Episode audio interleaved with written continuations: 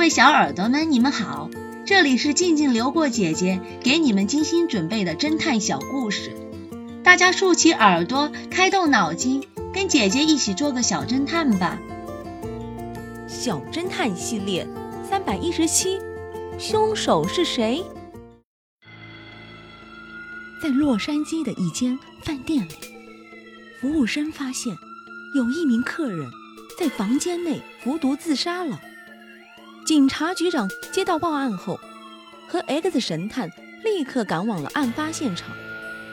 到达现场后，他们发现死者是一名英国人，年龄大约50多岁。从表面上看来，这名英国人应该是中毒身亡的。 X 神探向饭店的前台询问，给我们介绍一下相关的情况吧。这名前台说道，这个英国客人已经在我们饭店住了3天了，我们在他房间的桌上发现了一封遗书。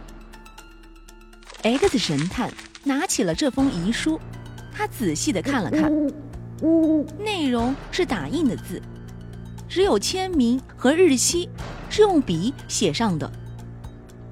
当 X 神探看到遗书上的日期是5/19/2014时，忽然他恍然大悟地说道，这名死者是英国人，那这封遗书一定是造假的，这是一起有预谋的谋杀事件，凶手很有可能是美国人。小侦探们，你们知道 X 神探是怎样判断出来的吗？下集告诉你们答案哦。电话一案，这个故事的真相是，经纪人说秋子是在和他通电话时被人杀害的，于是他马上用自己家的电话向 X 神探报案，这也就暴露了他在说谎。